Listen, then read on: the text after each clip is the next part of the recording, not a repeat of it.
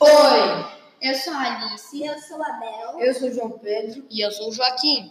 Somos os alunos do sexto ano da Escola Vera Cruz de São Paulo. Recentemente, nós fizemos quatro experimentos sobre decomposição.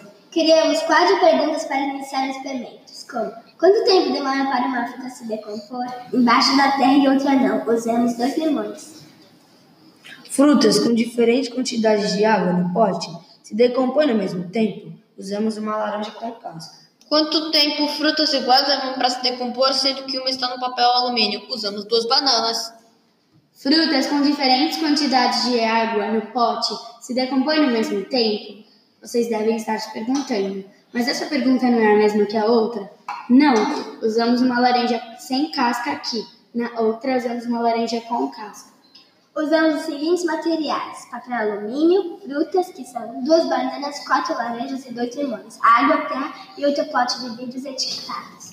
Para a montagem do experimento do limão, colocamos a fruta em um pote vazio e depois pegamos o outro pote, colocamos terra e cobrimos o limão. Os dois potes ficaram abertos.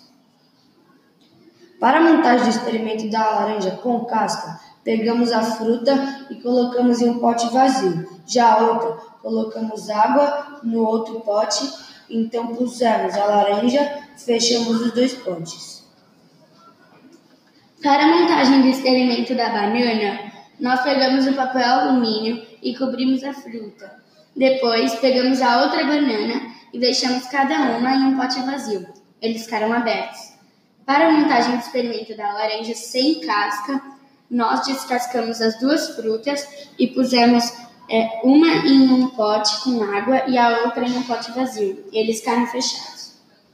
No início do processo, todas as frutas estavam aparentemente normais, mas no terceiro dia, a laranja sem casca fora d'água começou a criar fungos verdes e outros muito similares a uma teia de aranha. E as bananas começaram a escurecer.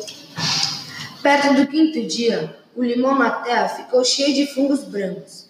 Também ele murchou muito, enquanto as bananas, além de escuras, começaram a criar alguns fungos. A laranja sem casca só apodreceu mais, a fora, da água. E a, na água não houve nada, mas ela começou a diluir. As laranjas com casca fora e dentro da água continuaram intactas.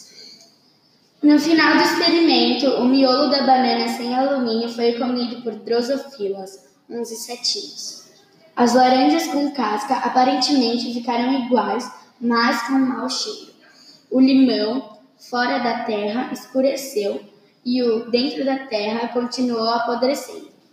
A laranja sem casca na água diluiu quase toda e a fora da água criou mais fungos e soltou um líquido marrom. As conclusões são que uma fruta dentro da terra demora menos para se decompor. Achamos porque a terra é úmida e a umidade atrai fungos, decompondo mais rápido.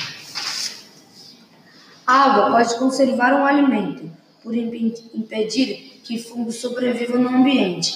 Uma casca mais dura e grossa pode impedir a entrada de fungos, fazendo que a fruta dure mais.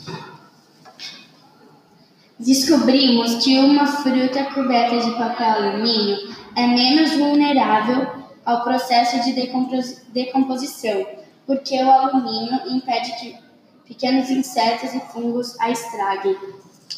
Então é isso! Tchau!